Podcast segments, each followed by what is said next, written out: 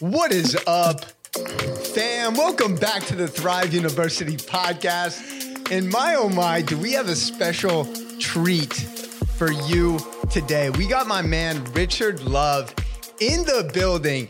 And don't get me wrong, I've loved every other podcast episode we've done, every other guest we've had.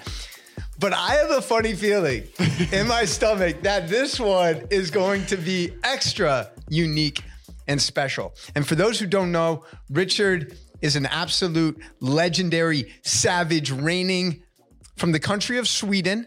And he served in their military. He is somebody that is such a powerhouse in the holistic health and wellness space and um, he's educating the masses on his social platforms and really just embodying what it means to be a healthy, happy, powerful man. So, my man, Holy Richard. Shit. That was a lot of great words about me. I, I feel like I can measure up to maybe two out of those 10, but I'm happy to be here. There's nowhere else I'd rather be than here. Let's just put it that way. It's and I love you. I love everything that you put out. And I cannot wait for this conversation. Yeah, brother, we're in it. Yeah. So I want to start off. I want to start off by saying because in a lot of videos, you mention the word savage, Yes. and I'm curious to know what does savage mean to you? Okay, so that's a very good question. First and foremost, I think that there's a misconception that a savage needs to be a man who can deadlift 500 pounds and squat 1,000 pounds and be able to do this massive types of lift. In my opinion, the very foundation of a savage is a person who's open minded and open hearted to try new things here in life because contrast is what makes life. And I feel like many people are too scared to take that step and experience something that is completely different from their normal day. And I think that we have so much to grow from having that foundation of a of a man, sorry, of a mindset um, to have that open-minded and open-hearted relationship with oneself. Mm, That's a savage first and foremost. And then we can that. then we can define that however we want, you know. But it's not gender specific. It's not based upon physical strength in any shape or form, in my opinion. I love that. I love that. Yeah, because I feel like so many of us, including myself for a majority of my life, spent most of my time living up here Yeah, most in the head, Yes. overthinking, over analyzing, over criticizing myself. And I noticed things really start to transform in a positive way when I was able to take that 18 inch journey from my head to my heart and start getting more in touch with my authenticity and confidence of really not giving a fuck Yeah, what other people said, what other people were doing. And I was instead just focused on connecting with this. yeah. So, what was that journey like for you? That's a very good question. I think that also we should specify something. We both agree to the fact that when have you know people expressing their opinion about certain matters, that we do care about other people what they say, but it's up to us to say whether or not we value their message enough to have it enter our internal space. Like people are always going to talk, and that's what a foundation for a dialogue is. But to have that impact us, that's exactly what you're referring to right now, which I think is extremely important. For me personally, it was starting with social media in a way where I was coached by my much hotter and much smarter wife, Kellyanne Charles, who told me, like, Richard, you have a voice, you stand for something. Why are you hiding behind this? What you think is a need to make everybody agree with your message. And I was like, damn, you're right again. Can't get rid of you, man. You're always up here and go coaching and guiding me to a, to a better version of myself. So I started to do that. And TikTok was, for me in that time, which was one and a half year ago when I first started, was very much kids dancing, you know, girls dancing, video games playing, a platform that I didn't really value. Right. I didn't think that my voice could travel anywhere and that people would vibe with it. But the more I practiced and the more I stood exactly what you're saying in my authentic self, sharing my perspective, sharing what I think without valuing perhaps the negative, but also not valuing all the positive comments. That's also very important. People think that we have to filter away all negativity and only build our self worth based upon positive comments and positive feedback. I think that's very scary. So that journey with TikTok has definitely been a great personal development uh, journey so far because I realized that no matter what I say, no matter what I do, I speak my truth. And my truth is exactly what you see and what you hear. Now, just like with you, Jeremy, not everybody vibes with that sa- exact same message that you and I have. And that's perfectly fine. In this society, instead of being scared of sharing because people may not vibe with that, share and be open to have a dialogue. You and I be not being on the same vibration, that's a foundation for us to grow together. And I think that many people are quick to jump onto, you know, TikTok and Instagram and F this and F that. And I say a lot of F bombs as well, but I kind of provoke a thought before I jump on another person's perspective and methodology. Yeah. That makes any sense. For sure. No, I appreciate you sharing that. I, we're definitely going to talk talk about your wife a little bit more and about the importance of that relationship for you because Thank I know you. I know how meaningful that is and how how transformational that is in your human experience on a daily basis. Um, I'm getting but, so many plus points here. But but but uh, but it's crazy because you're you're absolutely right what you said when when you really place a lot of value and self-worth in the opinions of others, both good and bad, it's a very dangerous place to be because there's DMs, there's comments I get, bro, you're the goat. I love you. Yes. Like all of these things. And I appreciate those things. I receive those things. Yes. And then when those comments come in that, bro, you're a piece of shit. Yeah. You're a snake oil salesman. I've heard it all at this yeah, point. Yeah, it's really about not getting too high with those comments of praise and not allowing those comments of criticism to bring you down. Yeah. And that way you can stay even keeled and you can stay grounded in the process because ultimately all that matters is that we know inherently deep inside our souls that we're coming from that true authentic place and that we want to serve. We want to help humanity become healthier and happier. But here's the thing. Sometimes to do that, you have to give them tough love. Yes. You have to tell them the things that their friends and family members aren't willing to do because so they don't want to hurt feelings. Correct. And I'd rather be respected than liked. Personally. Very good points. Very good points indeed. Yeah. I vibe with that 100%. What, what, what's like one of the most common uh, comments or criticism that you get? I think it's the best thing that I receive is when somebody comments on how I look. I love when people comment on how I look. I've heard everything from Mr. Clean. Okay, we can attest to that. That that's that's on point. Johnny Sins, who I actually had no idea who it was until kids. There was a couple, maybe three kids, three guys and two girls, and they were young. They were like, "Excuse me, bro, are you Johnny Sins?" And I'm like, "Johnny Sins? Let me think.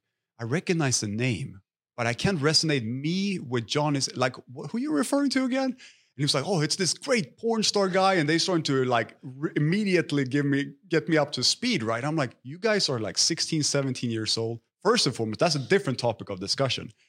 Why are you watching porn and I am not Johnny Sins? So that's the second guy. The third guy is Voldemort. Okay. Voldemort. I think that that's a very, very nasty looking creature, but I take that as well. So there's been a lot of fun things that, you know, people jump on immediately when they see me. Hey, you look like. And I take that as a way to like just be in alignment with the fact that I have completely disconnected with myself when it comes to how I look. I used to be obsessed with looking a certain way. I used to have hair, blonde hair, that I had to foam in a certain nice little, like, I don't know what you would call that, spray it tight so that regardless of you walking through the blizzard in winter in Sweden, nothing would touch it. Right? Mm. I was mm. obsessed with it. We got to pull up pictures of that. I know, right?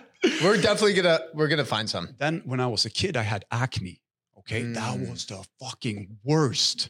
That was the worst. So I became so obsessed with looking a certain way because even though at that age, which was 1983 is the year I was born to 1990, 1992, 1995, and up to that age, there was no cell phones. Like the only way that you could receive a blueprint of how a man should look like was perhaps like magazines of some buff bodybuilder you know that was right next to these you know naked girls at top of the gas station that you could barely reach but you always kept on looking up to see if you could get a little glimpse of some nudity. That was about it.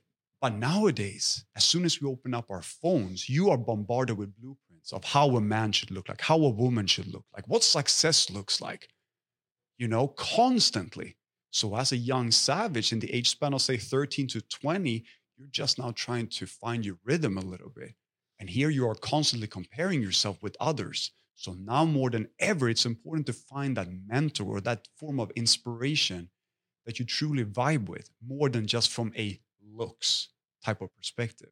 Mm. So, I, so did you go naturally bald?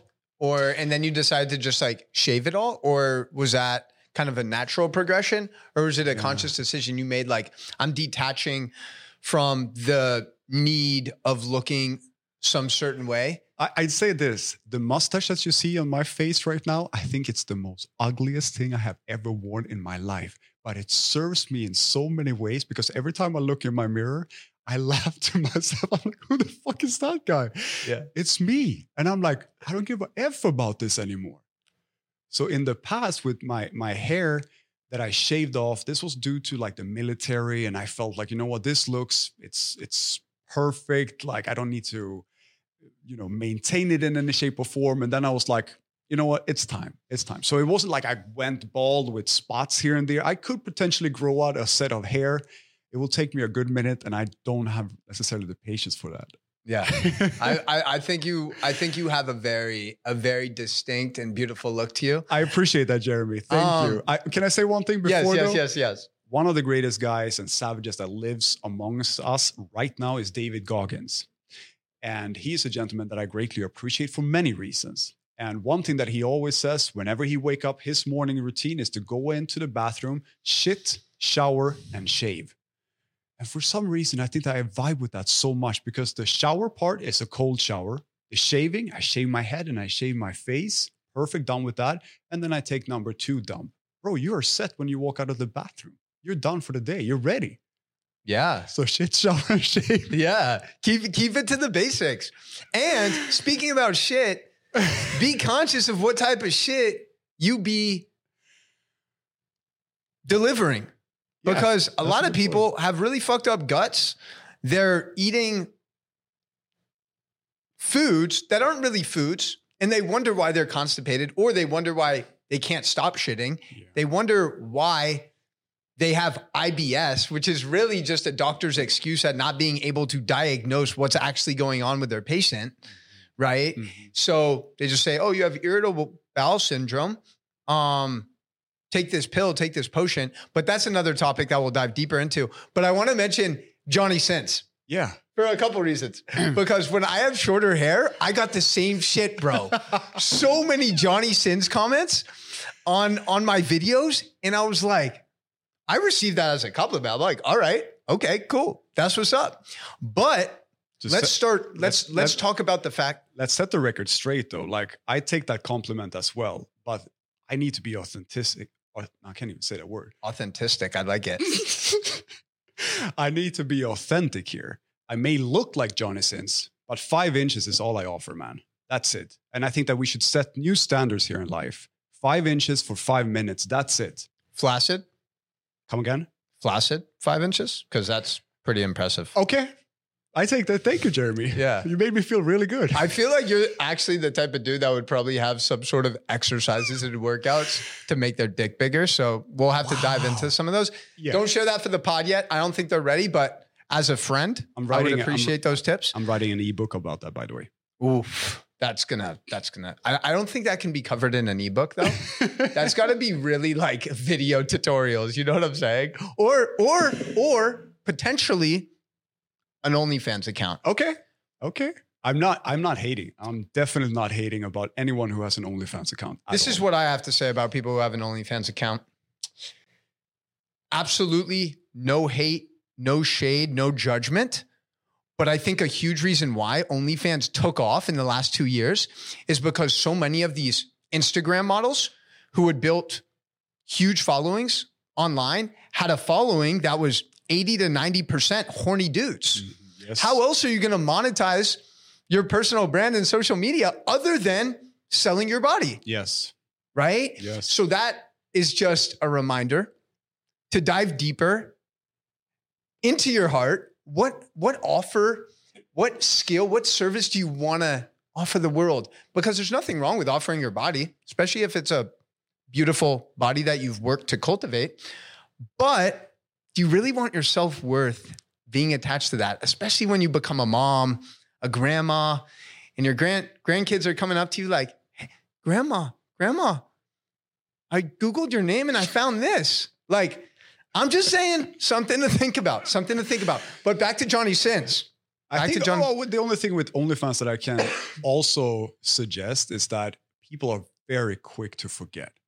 You know, so perhaps for somebody like you and me who are now thinking about stepping into OnlyFans, people will forget the fact that they have seen us naked and doing all kinds of weird stuff. Okay, so it could be something for a short-term basis, and then people will forget about it. Yeah. Just like you and me, we were forced to wear masks not not too long ago. I completely forget about that. It's like life just continues. So whether or not they see Jeremy's, you know, golden diamonds, um, they will also forget very quickly. I think if they see me, they're never gonna forget. That's just me. That's just me. Call me arrogant, but but anyways, Next topic. Johnny Sins. yes. You said 16, 17, 18 year olds were commenting this on your videos. And that just really highlights this pandemic that's going on with young boys, young men being addicted to strangers having sex on a screen. Yes. And number one, this is destroying the dopamine centers of their brain, Yes. the frontal lobes, the reward centers. And now they're constantly chasing more of those hits of instant gratification Yes. rather than getting their dopamine hits in a real way that a real savage gets. yes. Right. Yes. And now it's just this vicious cycle. And in addition to that, now it's like, this is what sex looks like. This is what love looks like. So, what are your thoughts on porn and the issues that it presents? You- You're definitely touching on very important parts of today's society, especially when it comes to the depression. Depression is obviously highly connected with dopamine and serotonin, and levels of it definitely uh, trajects one's life experience, right?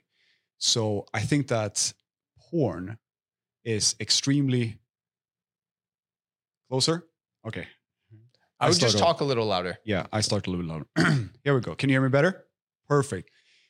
So, porn for me, I think is extremely dangerous just for what you just described. I had my sexual experience when I was 15 years of age, and it was definitely not romantic. I didn't take a girl down to Paris and treat her nice and all that great stuff. No, it was in somebody's basement. It was at a party that this girl threw because I wanted to have a party with my friends, and she had her parents out of town. And we got drunk, and she invited me down to the basement, and we had our funny business take place that very same night. And it was horrible. Okay. It was absolutely horrible. I'm happy that I, you know, found my and navigated to the right places. However, that very same night, I invited another girl to that very same basement because I had my feelings splattered and, and all over the place, basically. And we were trying to get it on at the same time in this basement of this other girl's home that I just had, you know, given my beautiful first experience to. So it all sucks in the beginning, but how important it is to have this type of experience. Otherwise, your perception of what, like you just said, what sex and interaction with another woman is and feels and looks like and how to grow from that is completely completely forgotten or just skipped. And i may be jumping chapters now and i don't know this so i'm not going to just say that i know this because i'm a porn expert but do you think jeremy that due to the fact that porn is so accessible to us that kids nowadays have sex so much later in their age like later in their lives Or is it where sex is so like like nothing? It's just like something that two people have, and you start much sooner. Does that make sense? What I'm trying yeah, to say? for sure. I think because this is not only guys; girls also watch porn, and girls also have this whole blueprint that is being portrayed of how a guy should look like and act like and whatnot. So it's a mix of different blueprints for people who are just like you say, they're not developed up here yet.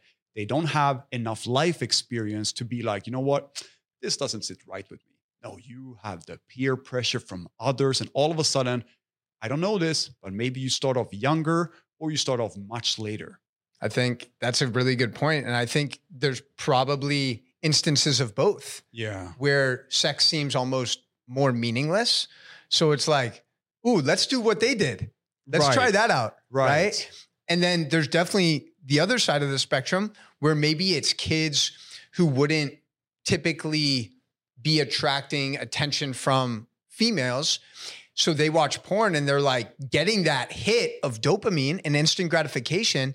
So they almost feel like they've experienced that thing, even though they were actually just watching it. And it's only going to get worse Yeah, oh with AI and virtual reality. And I think it's a real important topic that parents should discuss with their children and actually have real open vulnerable discussions because I recently saw a brain scan of somebody who's a heroin addict and then the brain scan of a porn addict and they're almost identical. That's scary. That's scary. Think about it. I mean, all of this shit, this right here, like all of this, porn, all of these constant hits of dopamine that are being bombarded at us at all moments of the day. Yes. This is a phenomenon in the last decade, the Yes. last 20 years. You're absolutely right. That is scary. That is scary what this will be in the next coming 10 years from now. And I'm so grateful to be 39 years of age and been born 1983 and seeing the progression. We didn't have phones. Was the world a better place? Maybe not. The phone can serve a fantastic, it's a fantastic asset. Social media can be used fantastically in connecting with you and me. We are sitting here today because of the fact that I fucking vibe with your message Yeah. coming from TikTok. So it definitely serves a purpose. But to that extent, there needs to be an understanding of what the phone and what social media and what porn does to us. If I am jerking and squeezing the goose, I don't know if that's an expression.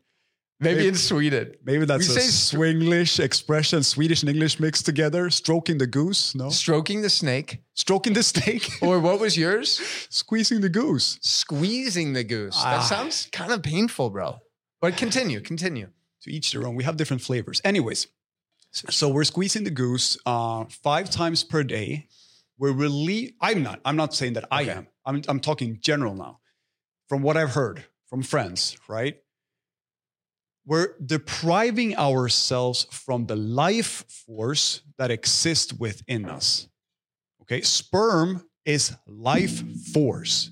And here we are squeezing it out in the sink or in the toilet or wherever we find convenient, quick as fuck, and then get the fuck on with our day. That can't be good, man. So the whole thing, I've tried it for 30 days, no fapping, no nothing, just to see how it felt. And many people say, oh, well, there's no scientific study supporting that. Hey, we increase our testosterone levels. We are, you know, growing in different kinds of hormones. Maybe there's no science yet. Why wouldn't that science be pushed? Well, that's another story. I have my theories upon that. But just from my experience, 30 days, no fapping, no nothing. I can definitely have sex with my beautiful goddess, but no ejaculation. Okay. So just the pleasure and pleasure in connecting with my wife and no squeezing of the goose, right? Definitely had me experience a whole different kind of focus, a whole different kind of energy levels. So there was benefits to it that is not only up in my head, but there's no science that can back that up. But give it a fucking try. Oh no, that was very Personal experience is the best science. yes. and these anecdotes of per like like the people who make me absolutely laugh are these comical food scientists and medical experts on social media who are always asking to reference research and double blind placebo studies. Yes. Understand that 99% of those studies are being funded by pharmaceutical companies. They're being funded by these big food mega corporations. So those studies, a majority of the time, don't mean shit anyways. And the science is always lagging behind real time, real life experiences. So you mean that there's actually corruption and lobbying taking place in the United States? You didn't hear it here first. Oh But- my goodness. But bro, one of the things you just mentioned, and then we'll switch the topics because I wasn't ex- I wasn't expecting to talking about Squeezing talking about, goose? about goose squeezing and, and and porn for this long. But anyways, sometimes these conversations just go in different directions. right. But one of you brought up Johnny Sins. So there is a Johnny Sins. you brought up Johnny Sins. we are I two Johnny Sins sitting here. Exactly. Five inches, that's it. This is gonna be five funny. minutes. This I feel like the, this this podcast is gonna be like like two Johnny Sins doppelgangers talking about porn and how it destroys your brain. We're just trying to set new standards, man. five inches, five minutes, that's it. Five inches around Wow. girth.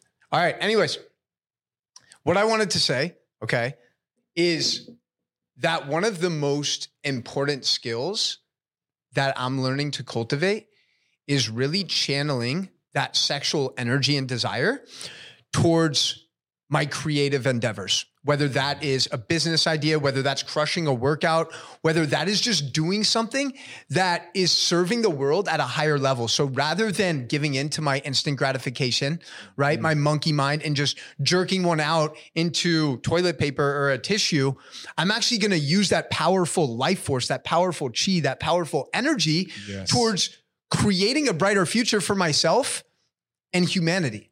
It feels like the return on investment of that is a little bit better. Just a little. Yeah. and, and you're cultivating that fucking discipline in your mind, bro. Like, like you don't just have to give in to every time you feel that craving and desire. So going back to the savage I was going to say. and masculinity, yes. because toxic masculinity has been this whole trending topic for the last couple years. It seems like anytime there's like, like a strong or alpha male putting out a message, it's like, that's just toxic masculinity, right? But I think toxic masculinity is actually the men who are constantly chasing these quick hits of dopamine, Yes. whether it's ordering on Uber Eats, whether it's watching porn, whether it is eating that shitty food, right? That's satisfying them in the moment, but not actually doing anything to create long term value in their life. Yeah. That is what I think toxic masculinity is. And I'd love to hear what you think. I think that first and foremost, that's not gender specific. I think that Mm. there's toxic femininity, toxic masculinity. There's toxic ways of behaving as people. Like right. all of a sudden, women, oh, they're not toxic. The fuck? You go on social media, it's soft porn. Oh, I'm just dancing here. eh, And the, the tongue comes out and they're so cute. And all they're wearing is like a fucking thong. Is that toxic? You know, I'm just, I'm open to looking at society for what it is, but to identify men who are expressing themselves as I am a man. I am a man. Okay, is that toxic now all of a sudden? Absolutely not. But what we define as being a man, just like what you were talking about, like what we define as being a man, just like what you were talking about, that is definitely toxic. But that goes for any fucking gender. Don't try to pull anything bad that is going on onto men. Come on, Yeah. seriously. Yeah.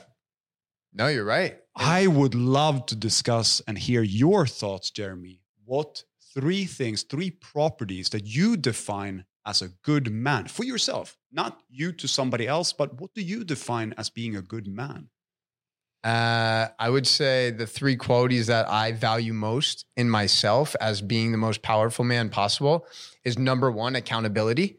Accountability. Always taking ownership of every aspect of my life, taking the blame, even if it's not my fault, but understanding, hey, I could have probably done something in that process to improve the outcome. So whether that is accountable for my health, my wealth, my relationships, I take full accountability with all areas of my life. Number two would probably be authenticity mm. and just keeping it real, keeping it honest, even when it's really hard to do that. Yeah. And then number three, I, I would say is being connected to the heart. Yeah. Like we spoke about earlier, right? Not being afraid to express emotions, not being afraid to give love and receive love. Right. For me, those are the three things that define being a powerful man. Right.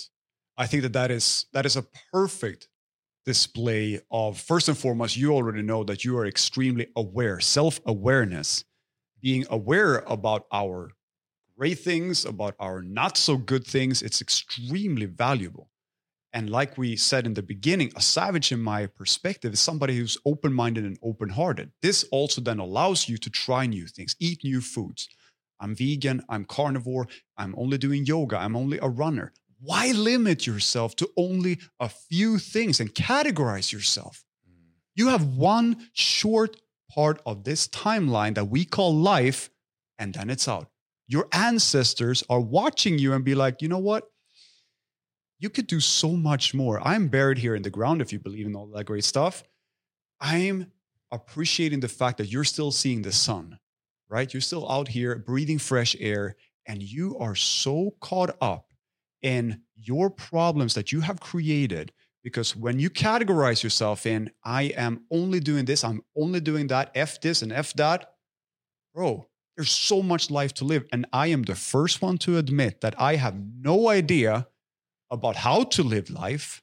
I don't have any blueprint for it. And that's the fucking beauty mm. blueprints can be created exactly based upon your desires and outcome of this short period of time but don't for a second think that you're going to live twice unless you believe in you know reincarnation that kind of stuff but that's a different story but you have now you only have now one thing that i said that i was kind of shocked that i actually said was these next 24 hours have never happened and they will never happen again so what the fuck are you going to do with these 24 hours how are you going to lead your bloodline forward on a spiritual, mental, and physical level? Mm. I love asking that because I, I love asking that in a video because it also makes me ask myself. So what the fuck are you going to do, Richard? You're telling people to do this and this, but what the fuck are you going to do? Oh shit! I better get my shit straight, man. Authenticity here. You know? Yeah. No, no doubt. And that's, That's, why, why content creation is so important for you and me because it's an expression of what we have in here and in here, and that we think can somehow offer some form of value with others. And 50%, they don't give a shit about what you say, and 50% actually vibe with it. Yeah. And like we said in the beginning, everybody's going to have a beautiful opinion. But how much value do we base on those opinions? How much access do we give to our internal space? That's completely up to us. Yeah. Yeah. I think I, I completely agree about content creating and just storytelling and being open with your journey because if you are sharing something, but you're not embodying those things yourself, then who the fuck are you? Yes. So So it- now it- more than ever, Yeah. people are watching social media. Yeah. So if you, my friend, are saying that, hey, you know what, I am vegan, and somebody pulls up and they see you at McDonald's not eating vegan, now what? Yeah. And why not put out the most authentic self on social media? Hey, I am vegan, but you know what? Sometimes I just want to have a fucking pizza, or sometimes I want to have a fucking burger, and you're not going to judge me for it because I'm not judging myself for it. Yeah. That would be so cool. That would Yeah. be so authentic. And it's human. It's human. Like, for example, one of the videos that I shot the other day that got really, really appreciated, was very appreciated, is like, this, guys, is a pizza. And I'm about to shove this into my mouth hole because this is not cheating on my diet. This is my diet. 10% of the time, I eat fucking remarkable. And then I shoved that pizza into my face and I felt so good. Yeah. And you enjoyed every bite. You weren't feeling guilty. You weren't feeling shame. Oh my gosh, I cheated on myself. No. No. that's part of this human experience is Yes. enjoying the finer things in life. And I'm Yes. sure, I'm sure it wasn't a pizza from Domino's. no. I'm sure it was probably a higher quality. Yeah. Wood fired, baby, with some mushrooms on the top. Oh, mushroom cream from Harris Pizza You know down by Lincoln dirty. Road. We're You not know- sponsored by this gentleman, but maybe not now, but maybe later. you know how to uh, talk dirty to me. you found a way into my soul, and that way is through mushrooms, through these Bam. fantastic fungi. And obviously I've been pretty open about my experiences with plant medicine, whether it's ayahuasca, whether it's psychedelics like mushrooms, and also things like um, San Pedro, uh, which comes from a cactus, which is another beautiful heart opener. beautiful. Yeah, you've experienced that. No, but I just love how beautiful it looks. Yeah, yeah, yeah. It's incredible. So beautiful. So I'm curious to know because I think it's great to have someone like you in here, first of all, because a lot of people jump to conclusions when they see someone, right? They see you big, jacked, bald, tatted up, and they're all they're they're they're automatically creating these stories and narratives in their head, right? Yes. And you kind of go against a lot of those societal stigmas and norms. Thank you. And I think this is a great opportunity to remove some of the societal stigmas from things like mushrooms. Yes. So I'm curious to know if you're open to it. What are some of those experiences like for you? Maybe when did you start tapping into this medicine? Yeah. And what is maybe a significant breakthrough that you had? Okay, so this is a great question. And I would like to back it up a little bit. I, when I was 18 years old, I wanted to do the toughest and most brutal and hardest type of military training ever in Sweden. And this was in the northern part of Sweden.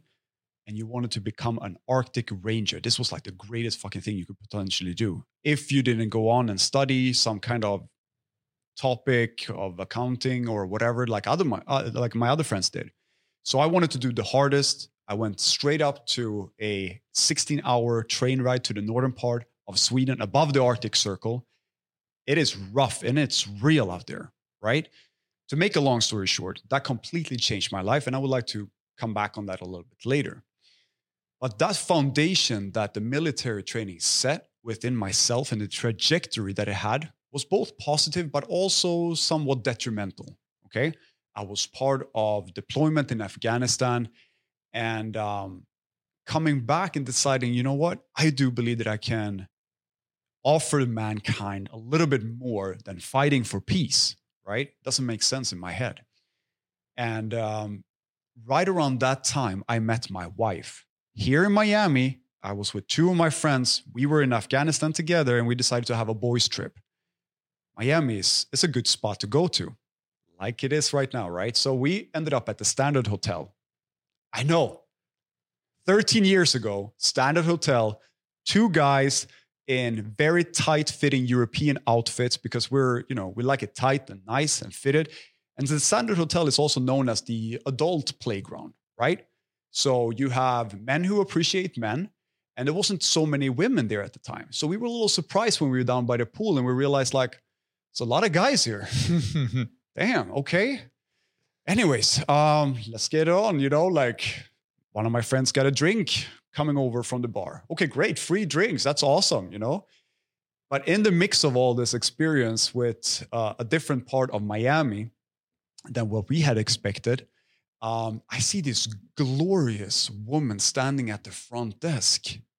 And I always try to go by the three second rule. And for you who do not know what the three second rule is, basically you think a thought right now and you have three seconds to act upon it before you start to think, like, you know what? I didn't sleep that well. Maybe I am smelling a little bit too much underneath my armpits. Maybe I should not. No, I don't. And then that opportunity just disappears. And this goes for many aspects of life, but in particular when it comes to big game hunting, which is women for me. So when I saw this beautiful goddess, I knew that I had to go up and talk to her. All of a sudden, when these three seconds have passed, I was already standing in front of her.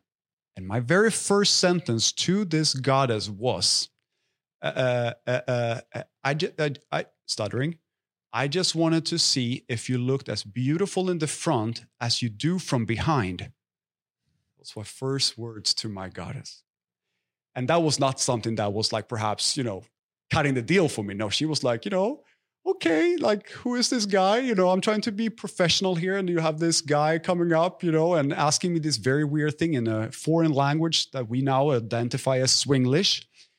And uh, yeah, so to make a long story short, because you had a very good point and a very good question, she showed me layers to our existence. I had no idea about these things. Coming from the military, you are very boxed in. You're following through on orders you push away pain that you may feel, physical and emotional, and you do what you are being told and you don't ask questions. So when I say that the military can be somewhat detrimental, you guys understand that this is very close minding, okay, in a sense. You're not open and you're not free because you have a mission to fulfill. So when I met her and she is talking about grounding, yoga, how we can attract certain types of experience to come our way through manifestation, to law of attraction, like, what the fuck is this? What the yeah. fuck is this? I never heard about this. So I got super interested in her. You know, I'm like, okay, so what what does this mean? What, what do you mean by this? Like, can I sit here and like think and visualize things to actually manifest in my reality? Uh, yes, my little pumpkin. She brought me in underneath her wing. Let me show you the way, right? So ever since I first met her, it's been a journey to explore. Okay. I always contribute a lot of my physical ability to my military training because it allowed me to see what I can do when I'm pushed to a fucking extent to have a paradigm shift where I shift my perspective of my own capacity to perform a physical task at hand, regardless of what kind of nature environment I am in. If I'm on, uh, if I'm food deprived, sleep deprived, I know that I can do a lot of fucking tough shit. That changed my perspective, and I had that taking place at a very profound time of my life when I'm turning from going from 17 to 18 years of age. If you look at 17, 18 year olds nowadays, like we spoke about, they perhaps could be in a different type of personal development story that may not suit them or serve them in the best possible way. So, to make an even longer story shorter, I came across a guy, his name is Ryan, in a park close to where I live on Miami Beach, and we started to connect. And he was like, Yeah, man, everything here is so beautiful. Man, look at this tree and look at this amazing scenery. And now the rain is coming down. And look at how beautiful our dogs together. They're playing so nicely together. I'm like, This dude is fucking grounded. He is in tune. So I was like, Can you please share a little bit more about you? Like, I feel like you're so like aligned with everything, you know, and I'm I'm I'm interested to be more aligned personally. And he was like, the one thing that I can definitely recommend are mushrooms, psilocybin mushrooms. And I was like, I have no idea about what that is. I have tried every other drug on the planet from cocaine to weed to MDMA to Molly, all of those things. But that was for a different reason. That was during the party scene and I wanted to be, you know, pumped up for the event or whatever. So drugs have always been like related to parties for me. And I wouldn't say that psilocybin mushrooms are anywhere near a form of drug that is being labeled as right now and it won't be for much longer. When the government can find a way to tax it and to regulate it and own it, then all of a sudden it will become legal to use, right? So my very first experience with psilocybin mushrooms took place in this same beautiful park. I chewed in maybe three, maybe four. It was a handful of very beautiful looking penis envy, albino penis envy mushrooms. Uh, it's a high quality strain. So that name alone may deteriorate a few people away from being interested. Penis envy doesn't necessarily mean anything in regards to, yeah. It goes well with the theme of this podcasting conversation. Somehow, this podcast is all about Johnny's sins and making five inches natural and standard again. This is not what we're talking about here. So, I munched down on these guys and uh, I walked to the park with my dog, right? Because I wanted to have like some kind of companion and still be responsible as, as, you know, as the dad of my dog. Her name is Coco. And all of a sudden, I started to feel like, what is going on? I'm starting to feel this like warmth inside of me. Like my entire body feels warm. Like feeling my steps are like kind of like mushy, right? And I'm starting to feel a little upset in my stomach. I'm like, you know what? I have to sit down a little bit here and uh, you know see what this is because this was very new to me. Um, and then all of a sudden, I feel like the veil over my head was lifted, and all of a sudden, nature just appears to be so alive. So alive. I see the trees breathing. I see the grass with the geometrical pattern I look at my skin and I see what I am made up from. This is the same thing that is flowing through my dog Coco, that is flowing through the tree. And I realize I'm like, this is so beautiful. This is the most beautiful experience I've ever had in my life. I see how we're all fucking one. We're all one. And I thought to myself at that time, oh, this is just because I'm high on mushrooms that I'm seeing these things. Well, every time I try for a macro dose or I talk with other great people who are also doing macro doses and they all describe the geometrical pattern that is the life pattern, the flower of life circling through everything. I'm like, this is so powerful, so powerful. So I walked home. I sat down in the living room and I told my wife, I see you. I see you. I, I see who you are, and you're nothing but love and purity. And we don't need anything. We have everything we got. We don't need anything in life. We have everything because we have life. So it was such a profound experience. The first time I've ever tried mushrooms, all these materialistic bullshit that we're being portrayed that will measure your level of success with you buying the latest fucking Porsche or Lamborghini Urus, Urus, Anus, I have no idea how to pronounce it, or living in the fattest condo. That is nice and it serves you to some degree and extent, but it won't fulfill you, in my humble opinion. Mm. That's a beautiful recollection of that experience with the medicine. The medicine. Right? And it's it's so comical that people still refer to these sacred mushrooms as drugs. Yes. When in reality, it's probably the most powerful medicine on the planet. It is the most effective therapeutical session that you can ever have. You can go 10 years to a fucking psychologist, have her pick your brain and suggest a course of action for you, and you take one macro ride with nature, with the source guiding you and showcasing how fucking perfect you already are. You don't have to chase a title for you to be happy. Mm. You don't have to have a profession in order for you to be complete as a man, as a husband the provider comes in other ways than you just bringing money onto the table. Mm. Yeah. And just to finish that point of mushrooms being medicine, we've been programmed in our society, especially here in America, and I'm it's definitely different. It's definitely different in the EU and Europe. There seems to be more of a priority on actual healthcare for its citizens. Right. But in America, Healthcare is more like sick care because, as you know, a patient cured is a customer lost. And the only way that these healthcare companies and big pharmaceutical companies make money is by keeping you dependent on their drugs. Yes. And antibiotics, if you break down the word antibiotics, it literally translates to against life. And that's what most of these drugs do. They numb you, which might be valuable in the short term to, to numb some of the emotional pain or physical pain that you're experiencing, but they're not doing anything to give you more life, to create long term healing. Correct. You're absolutely right.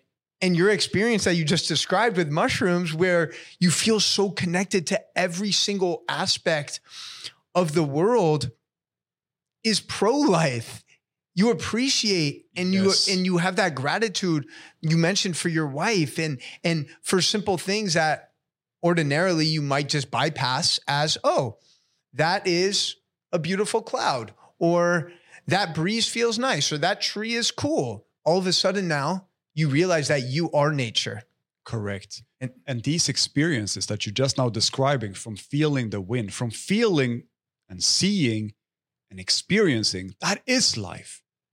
Who the fuck came up with the system that life is to wake up at 7 a.m., go to a fucking job that you don't appreciate just for you to make X amount of dollars so you can take your vacation with your family once a year?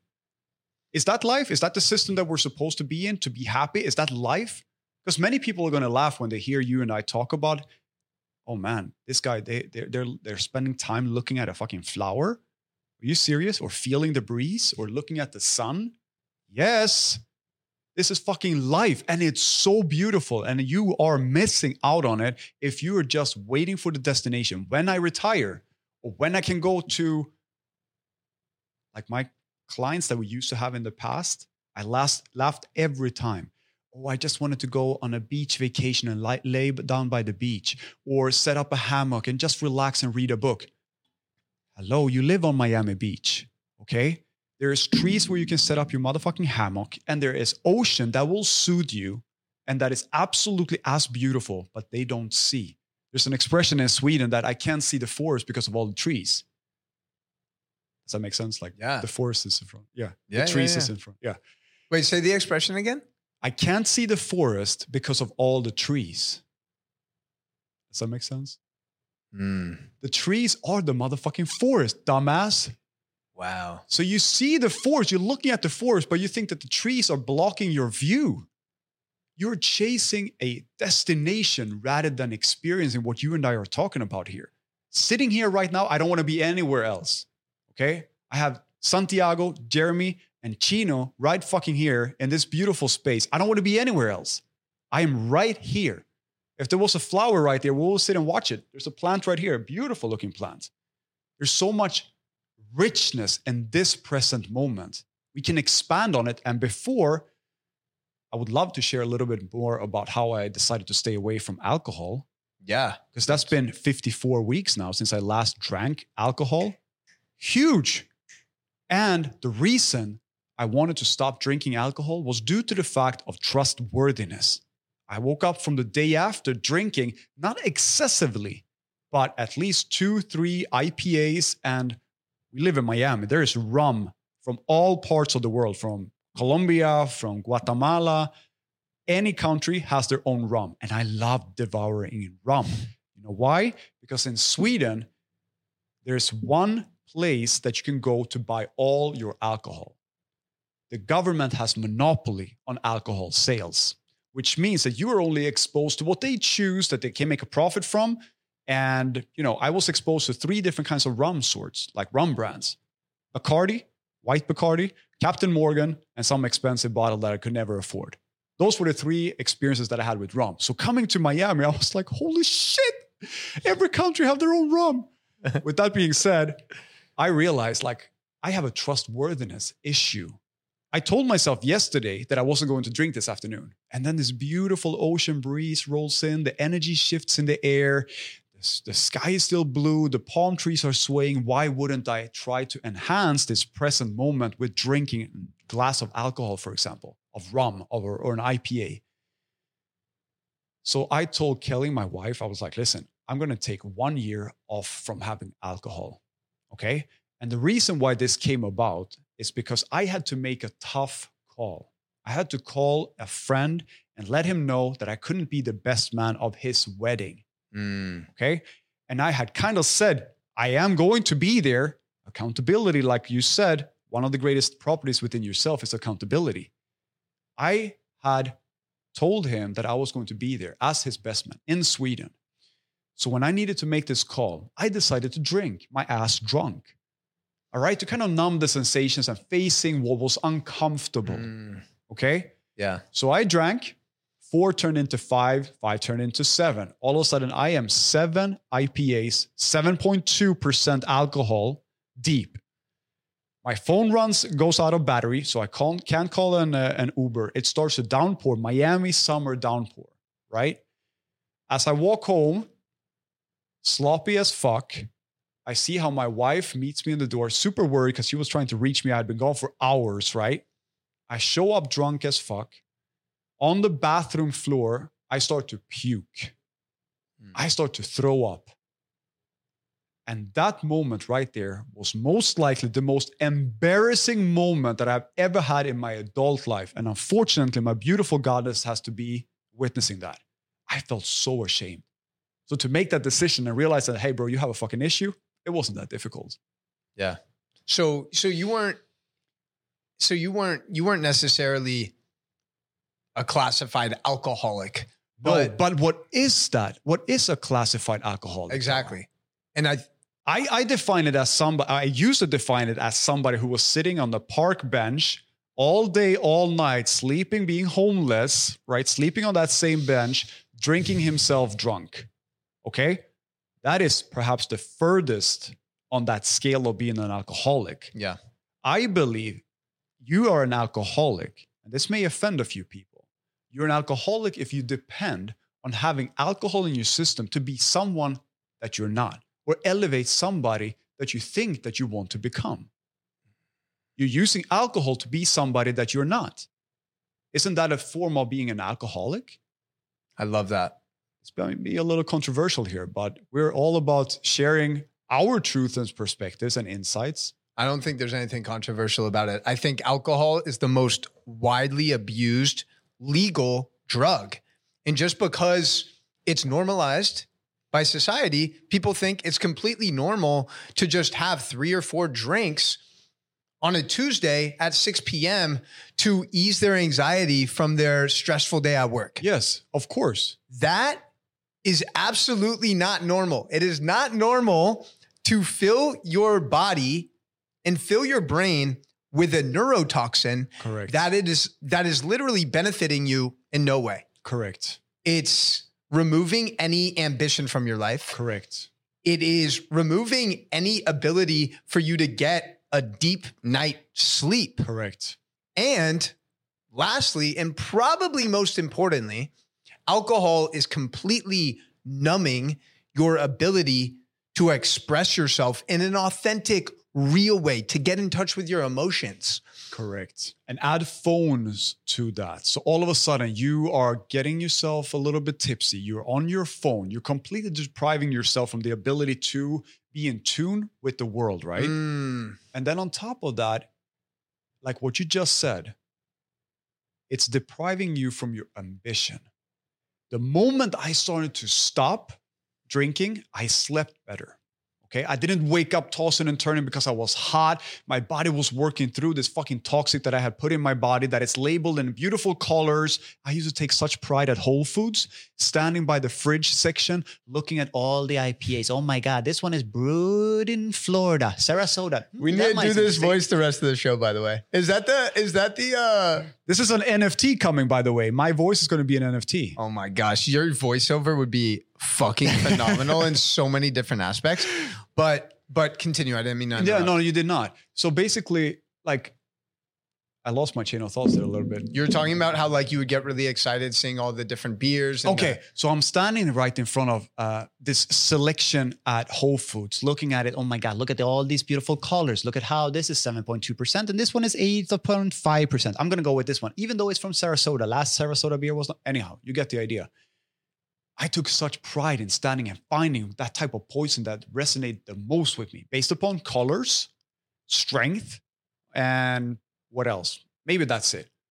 Everything that we are being shoved into our mouth hole, okay, or into our mind to believe comes in beautiful colors, in beautiful wording, either if it's by politicians or if it's by the food industry. Look at any aisle that you go down in, in Publix, like you do very well highlighting and showcasing all the garbage that is so accessible to us, right? And has become the norm.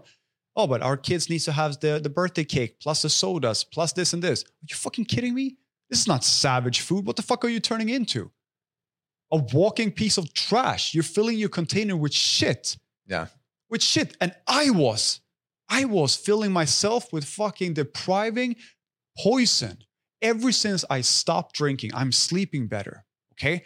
Some of people who are drinking, waking up and feeling, oh, I'm not feeling so, you know, so uh, restful. I feel a little bit tired, but that's not something that an energy drink can't fix, right? So you bombard yourself now with caffeine, great, and some weird ass sugar component that also is going to react very weird in your body. So your cycle, okay, this may be offensive once again. Your cycle is I'm not sleeping that well because I'm up watching TikTok and I'm fucking up my melatonin production due to the fact that I'm radiating blue light into my retina and I'm fucking up the whole serotonin, melatonin production that are going on naturally. Our circadian rhythm is so fucked up nowadays. Then you wake up in the morning, the first thing you go back to is your phone. All of a sudden, when you're in a brainwave state, and I'm not an expert, but our brains works at different states throughout the night, when we're sleeping very deeply, when we wake up, and throughout the day. We're in different states. Okay, let's just agree to that. We don't have to go into the deepest and you know what exactly these brave uh, brain wavelengths are. But during the morning, you're very receptive to information.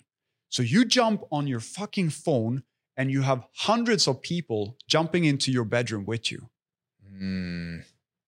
Like, hi, Jeremy. What's good, man? Oh, fuck you, Jeremy. That last message was not cool, bro. You know, oh, by the way, can you send me this or that? You know, on email, WhatsApp. Social media, TikTok. There are messages everywhere that we are being bombarded with. And we welcome everybody into our private, sacred fucking space, our internal space, but also where we fucking live. We open that door up. So, what I suggest to many people who are wondering, hey, how can I establish a greater morning routine? First and foremost, a great morning routine starts the night before. You get your ass to bed and you sleep at 10 p.m. Nothing good goes on after 10 p.m. End of story. Okay? Yeah, but I'm not a morning person. Become a fucking morning person. End of Yeah. story. Go to bed early so that at least you have the opportunity to get seven to eight hours. Okay? This whole, like, I, I appreciate a lot of these great influencers and people who are inspirational that tell you, hey, you should wake up at 4 a.m. That's what all successful people do. Yeah. Mm, let's focus a little bit more on going to bed earlier. Yeah. Okay. What happens then? All of a sudden, sun sets. Naturally, we start to produce melatonin levels in our fucking body and brain. We fall asleep. We sleep. We wake up. We avoid the phone the very first hour. Airplane mode, baby. Airplane mode for the first 60 minutes or even longer, depending on how your day looks like. If you need to have a lot of attention on you and your day, avoid it for longer. Because all the phone does, along with the city that you live in, is take your energy away from you. You need to preserve that motherfucker like it's gold. If somebody gave you a fucking kilo or two pounds of gold right now, would you invite everybody to come in and smear their fucking fingers on top of it and be like, oh my God, I want to have your attention. I want to feel that too. No, you would protect that motherfucker like it was the last thing that you did. Yeah. Same thing goes with your energy. So, first hour, no coffee for me personally, no caffeine added to the mix of waking up naturally from adrenaline, serotonin being produced naturally. I don't add caffeine into that mix. But as soon as that hour is done, I am caffeine addicted. You're like Absolutely. counting like 61st minute. Let's fucking go. Let's have that coffee. Yeah, no, everything. And and just to wrap up, just to wrap up, because we we talked a little bit about alcohol and the detriments, and I think you'd probably agree with what I'm about to say. I enjoy an occasional drink, and I'm not telling people and encouraging people never to drink, but be mindful of where that energy is coming from mm-hmm. because I truly believe that most people are drinking almost every day or every night to escape themselves. Yes. And that is coming from a place of lacking self love. Yes. You don't love yourself the way that you are. So you feel the need to put this toxic substance in your body and maybe escape your current reality. Correct. And what I suggest is creating a reality that you actually fucking love and you don't want to leave. You don't want to escape. And when you do choose to enjoy a cocktail or an IPA, you're doing so in a mindful way to connect Mindful. with another human being. Yes. Um, and I don't see anything wrong with that as long as you are fully in control and intentional yes. when you are enjoying that drink. I think that that's a, that's a very important thing that you said there, and you also highlighted how important it is to create a lifestyle that you truly don't want to fucking miss out on. The whole idea of seeking a profession to build self worth is the most stupidest thing I have ever heard about. Mm. I'm sorry. Yeah. I know that there are doctors, lawyers that are extremely happy for whatever reason, right? It serves them in a great way. And everybody has the right to pursue whatever type of career they want to have. But do not for a second build your identity of who the fuck you are around a title. You're basing your self worth based upon X amount of figures on an annual basis that comes into your pocket. Yeah. Really? Yeah. We worked with clients that have millions of dollars in their pocket. Are they all of a sudden without any problems? Hell no. Yeah. They're so fucking scared of losing it all. So they try to fucking get more and more and more and more and more And without being intentional, what you just said, without being the intentional, just wanting to accumulate, like you just said, more money for the fact of having more money. Yeah. Holy shit, that is so scary. I think that identify your freedom number. Identify your freedom number first. What is the number that you can sustain, that can, you can bring in from multiple sources, also building a self-worth by offering and being authentic with who you are and offering something that you believe can be of value to others. If you Yeah. do that, you are going to be so wealthy and rich in your life experience and also in dollars if that's what you're into. Yeah. I think I think sometimes I, I grew up a, I grew up personally with a lot of limiting beliefs around money, even though my family was like comfortable. Um, we definitely grew up with a scarcity mindset. I remember anytime that we would eat out at a restaurant, I would always automatically go to the cheapest item on the menu. And it probably served me because I never ordered a drink because that was extra money. Right. Literally, that's how I fucking was programmed. Yeah. And I carried that same mindset even when I started to accumulate more money. Right. So I have a very simple lifestyle. The way that I approach money and the way that I approach social media is pretty identical. I believe that they're both amplifiers of who you are. Yeah. If you're a fucking douchebag when you're broke Yeah. and nobody's watching, you're gonna be a bigger douchebag when you have money and a bunch of followers because that shit's gonna go straight to your head Very Right. true. right? But if you're a kind, compassionate, loving human being, when you don't have shit, and then you start to accumulate more wealth, you start to accumulate more recognition, then that's also going to amplify you. I personally am motivated to generate more financial abundance because I know that when I do, and as I do, I'm just going to create more of a massive impact in the world because Correct. that's where my intention is. Correct. You know what I'm saying? And I think that the the scary thing here is that every single one of us living on this planet right now has a relationship with money. Everybody has a relationship with money. Like what you just described, we were comfortable, but you know, I wasn't like feeling super happy of like going to a restaurant and picking the the, the most expensive item. My mom, she raised me by herself until I was eight years old, all by herself, working two jobs.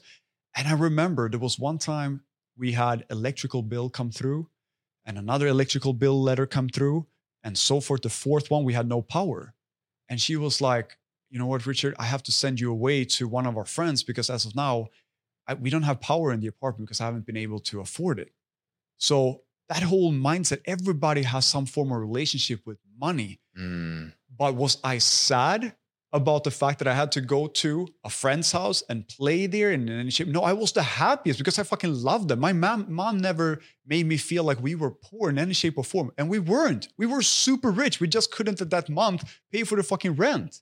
Mm. But that triggers me, and everybody has an impact within themselves about money. Okay. I don't think that more money equals more freedom. Absolutely not. Mm. I think more freedom is identified by you building self worth based upon something else than a job. Yeah. If you build self worth based upon something else and you feel like you can offer value, just like what you say, amplifier. Social media is an amplifier. I can share my message with more great people who hopefully vibe with them with these messages even more. Great, we have an impact. Impact allows you to connect with your truest self and feel somewhat like, you know what? I have a purpose. I build my self worth around being able to give value to others. And in return, money is coming in perhaps more freely. And that can serve as an amplifier because now I'm able to travel to Costa Rica, for example, Right. and set up my own camp with ayahuasca ceremonies. Hey, for we're example. doing that next week. I know, I know, I know. I love it. So, with that being said, they are amplifiers. But Yeah. for the moment we start using money or a job title as self worth and a way to showcase who we are in this world, we are never going to be happy.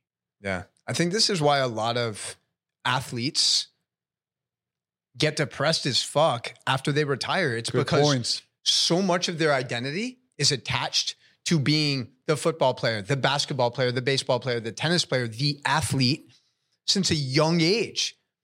And now that title's being stripped away. Same thing with veterans coming back from abroad, being deployed. They were the spearhead of the nation, especially special forces operations. Coming back, and all of a sudden, like you are supposed to be a civilian now. And Who am I? who am I? It's like that. like blend in now with the rest of us real Yeah. fast. You're not special anymore. Don't think for a second that you're special. Richard, when did you when did you move to America?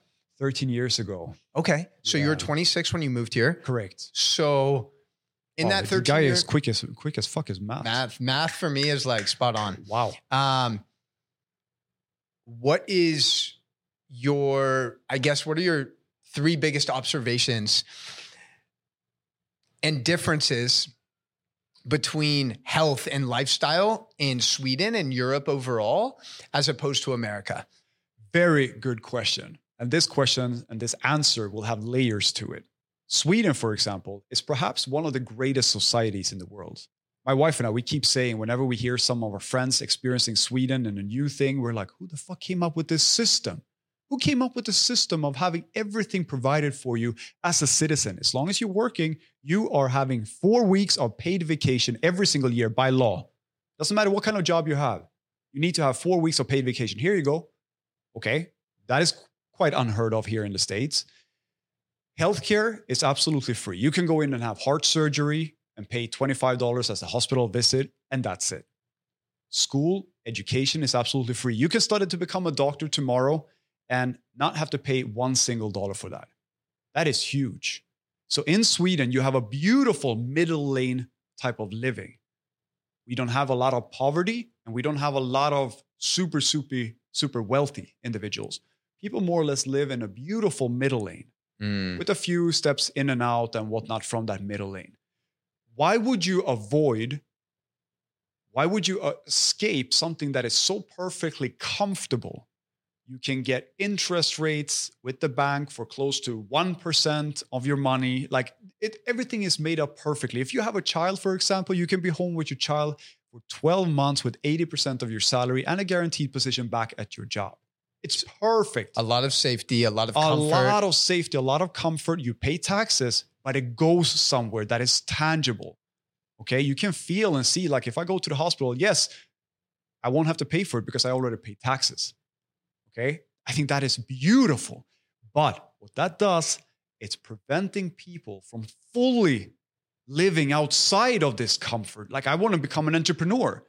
Well, you know, why would you want to escape this? Mom and dad being here guiding, mom and dad and parents in general, they want you to not take so many risks, perhaps. I haven't had many people come up and like, yeah, my dad, he was like, just fucking go for it, just go for it. You're an entrepreneur. Maybe some great uh, dads did, which is amazing. But majority of parents don't want you to take risks. They want you to not have to fight as hard as they did, perhaps. So they want comfort around you. This little beautiful bubble, right? I wanted to escape that motherfucker so bad in every decision, in every phase of my life. I wanted to do extraordinary shit. That's why I went to uh, lifeguard, uh, bodyguard training school in Colombia. Um, Afghanistan happened. Like there were so many things that was out of the norm. And then when I came home after I had that beautiful experience meeting my my goddess, mom, dad, you know what? I met somebody that I definitely think is worth my entire life here in Sweden to explore sell my apartment. I'm going to leave and quit my job that I had at that time. And I arrived to United States of America. Talk about contrast. United States of America is a beautiful country. Do not get me wrong.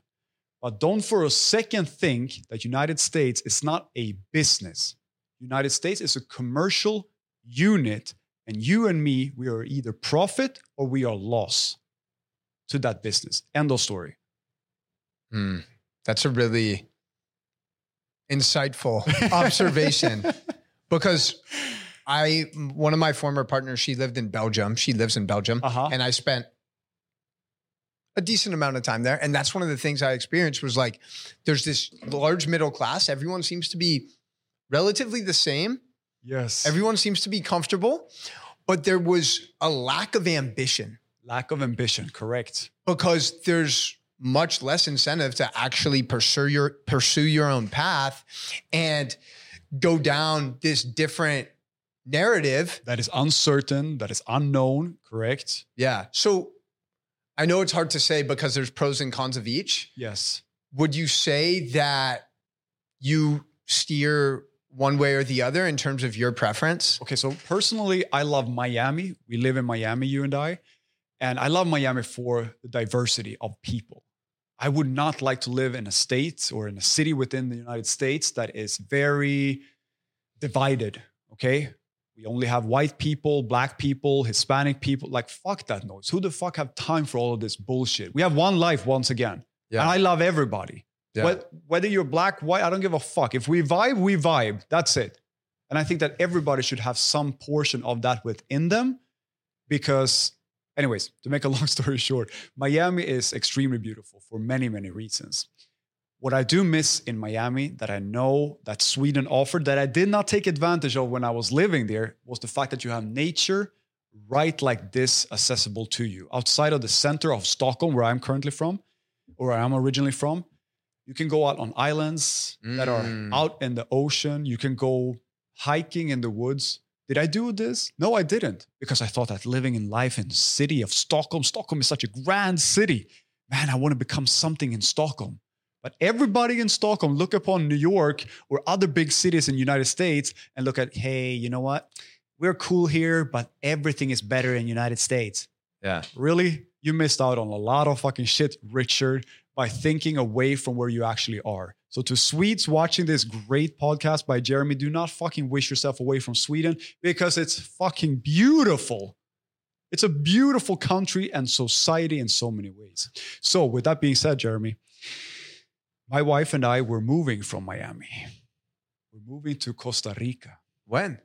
end of August. Are you you're leaving in a month?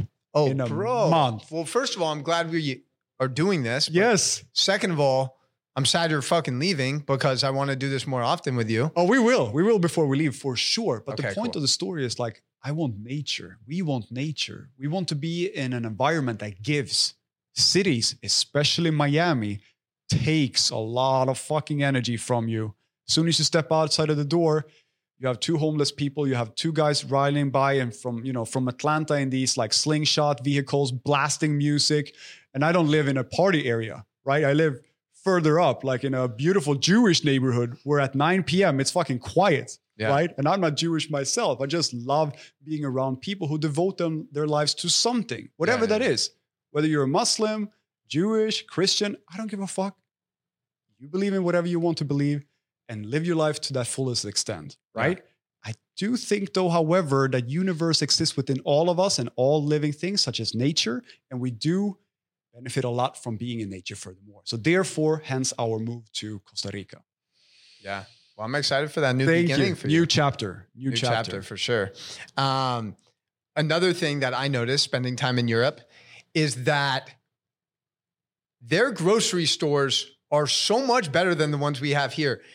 Their grocery store, Albert Heijn, which is like the main one in Netherlands and Belgium, absolutely shits on Whole Foods. Yes, 100%. Like, first of all, if but, you but to, to my point, I have to highlight myself a little bit here because nobody else highlights me, right? So the fact that what you just said, United States is a business. Amazon owns Whole Foods. Yeah. Okay. What you're saying right now is that in Europe, there is a culture and history of growing your own fucking food. We're not talking about generations back. Like my grandfather, father, they were living on farm land. They were having pigs, they were having chickens, they were ha- like that was the norm, and it was not long ago. yeah, You know what I'm saying? yeah. So continue your great story. in- No, I, I was gonna say, I was just gonna say that that if you go to any major city in Europe, you'll notice one thing very clearly. There are almost zero overweight people. correct, And a huge reason for that is because they're walking more correct. and they're not constantly ingesting toxic chemicals, herbicides, artificial sweeteners, artificial food dyes that are actually banned in those countries Correct. because of the harmful effects of them. Correct. So it's funny because But it's profitable here. It's of course, and and another crazy statistic is that there's 1,300 banned chemicals in the European Union specifically for skincare and cosmetics. Don't say this. And in America, there's only 11 banned ingredients. And I think that statistic right there really just shows the FDA does not have our best interests in mind. Not at all. Not at all. And Not at all. And what's scary is what you just brought up here. We touched a little bit upon this. There are so many dangerous things going on in the United States as of right fucking now. Hmm, Nobody talks about the obesity. Nobody talks about this because you know what? Hey, we should not talk about these things because you know, like somebody gets offended. They should be fucking offended. Yeah. They should be. Oh, sorry. They should be fucking offended. Yeah. I made my point there.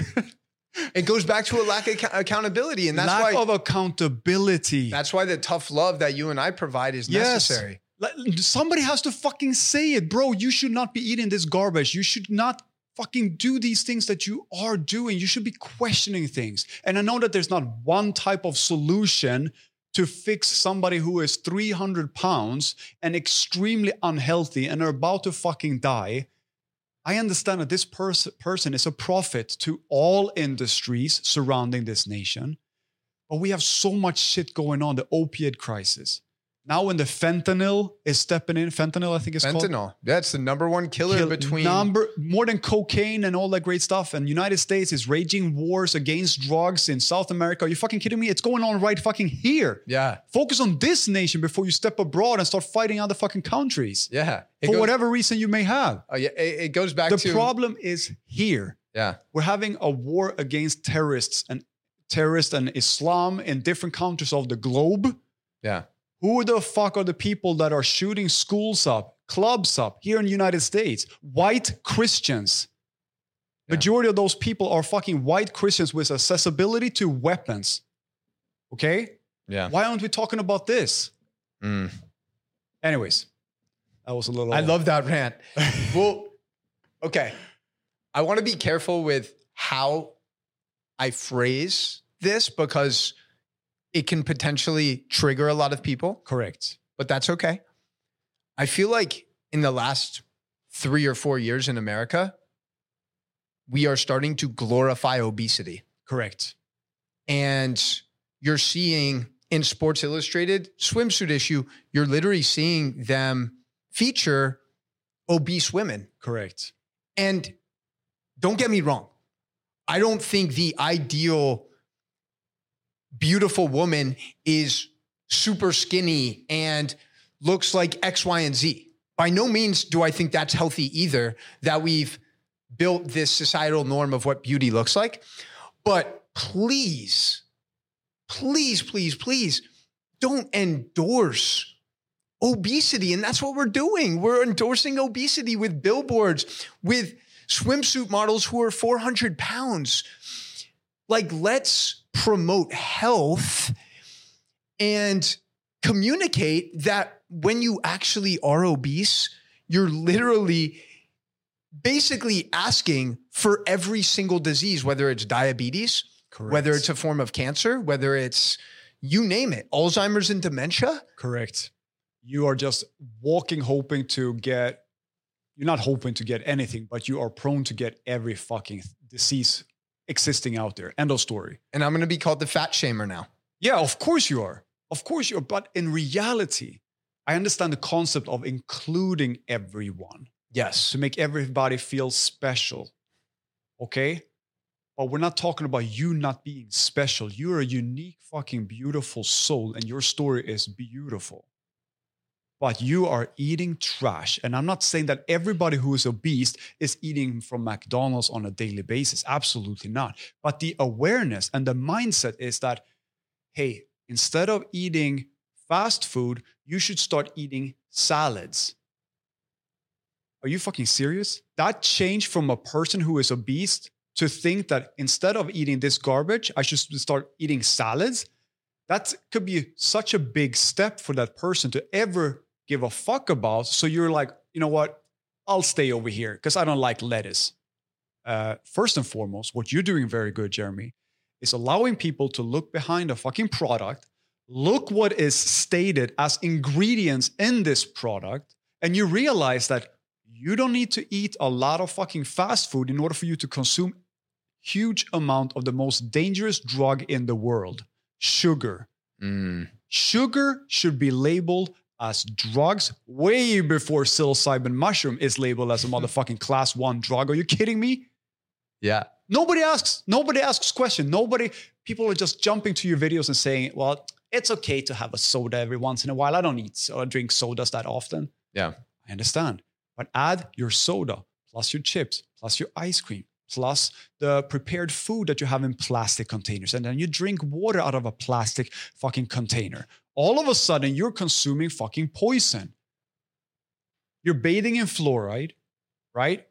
You are brushing your teeth with fluoride rich fucking uh, toothpaste. Like it is all around you if you're not aware.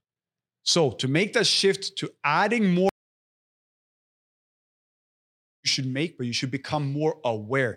And that, my little pump, my little pumpkin, you are responsible for your own health. Health. Yeah. That is not going to do it because, bro, we're adults here. Okay. That part of our okay, that part of our life. See this recent study that came out last week. Last week. Ren? I don't know what that is. Glyphosate is the harmful herbicide that's herbicide that's sprayed produce to soy, corn. That's why a lot of these things, right, are these things, right, are so right, which are sprayed with glyphosate, which has been directly linked to multiple types of cancer. And they found that and they found that 80% in. If that doesn't wake you up to to the I don't know what will. Mm-hmm. And you mentioned sugar, and that's why also that's why also I'm always sweeteners, whether Correct. it's aspartame, sucralose, high fructose corn syrup, malt corn syrup, malto more addictive than sugar, and your body doesn't actually have any mechanisms to gut health And- and you're becoming addicted to and dependent on those compounds in the same breath. With all that awareness, it sounds like such a big step to take for a lot of people. Have a banana because it has so much sugar in it. Mm. It's so messed up. We need to fucking change. We fucking need. Yeah. It even comes in different colors, just like your apps on your phone has. Your apps on your phone has different. Doritos, bro, uh, orange Cheetos, or whatever it is, whatever it is. Yeah, an avocado. I fucking love that shit. Yeah. I love it. It's. I love it. It's so. Because I don't get enough vitamins. I get too much vitamins by eating vitamins by eating what nature. Some of your content, and they're like, Yeah. damn, that dude looks jacked, looks jacked. All natural, no supplements. Yeah. So I have not had any form of supp- any form of supplementation year, I'd say. But make no mistake, I was shaking the protein bottle, bro, as well. Bro, as well. Garbage into my system because I didn't think more outside of that box. It was supposed to out of that box. It was supposed to be we need to have these supplementations, right? So I eat and consume all of, and consume all of the taken any form of performance enhancing drugs in my life and I have no interest in doing so either. Doing so either. My self-worth surrounding how I look. Like I have an egg shape care about how I look. My wife loves me, my dog loves me, Jeremy appreciate uh, Jeremy Good on that screen, bro. that high quality looks fucking phenomenal on you. Oh shit. Okay. Definitely want to record again with you Yes. before you go to Costa Rica. After I honor. get back from Costa Rica. nutrition, the lifestyle stuff, Yes. other than um master masturbation those things. And just like what you said, man, like what you said, man,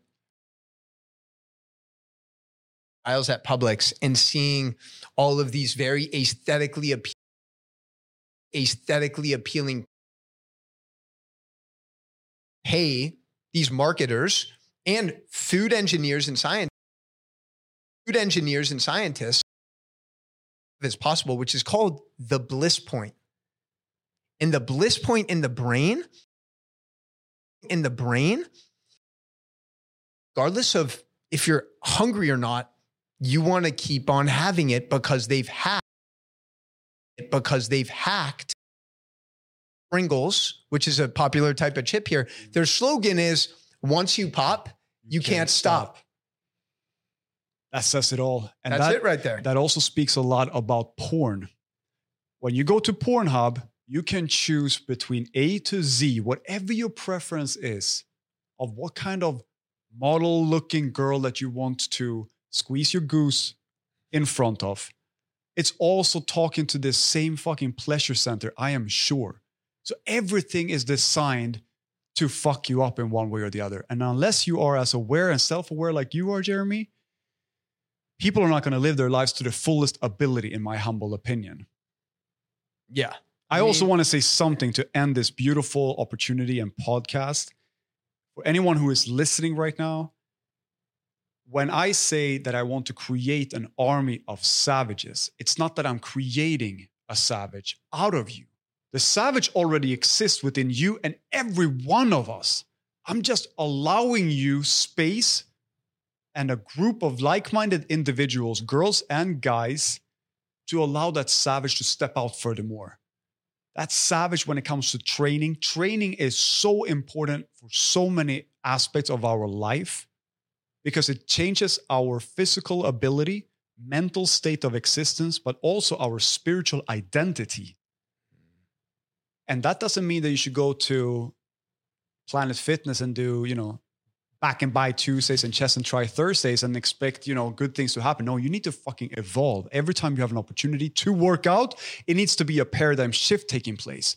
Yeah. What can you do with this moment to challenge you who you are?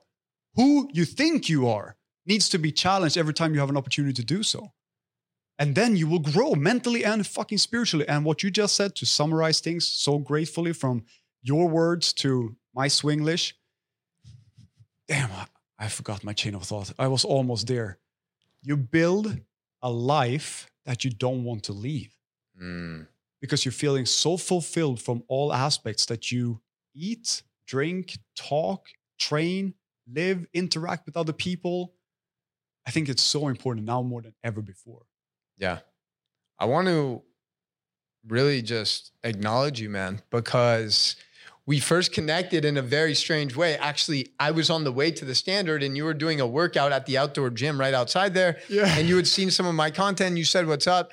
And then I started seeing your content. I was like, Damn, like this dude's inspiring me to get my steel mace again and like swing some kettlebells.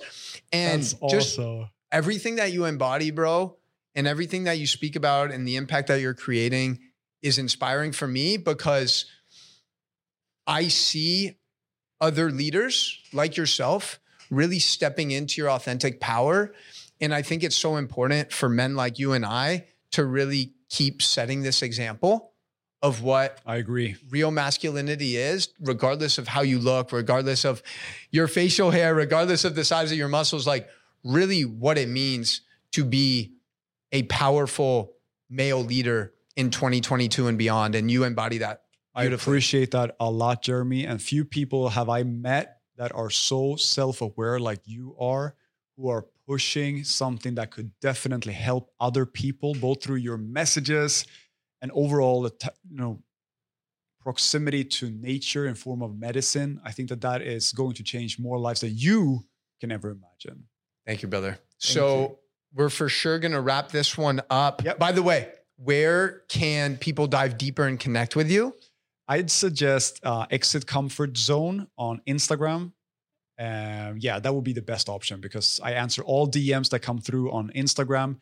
I don't have my DM set up on TikTok because I don't want to have too many distract, distract, uh, distractions. Yeah. Just one one line of communication. So exit comfort zone on Instagram. And you offer, I know you you have some different products there, fitness, maybe some some nutritional stuff, but some coaching as well, yeah? Yes, we if do. people want to dive deeper? Yeah, so we have the Savage Army membership, which basically allows you to work with the Savage 5 tools, which is the steel club, the mace bell, the kettlebell, the Savage sandbag, and Savage rings, basically allowing you to work with these very minimal of a setup outside of a gym.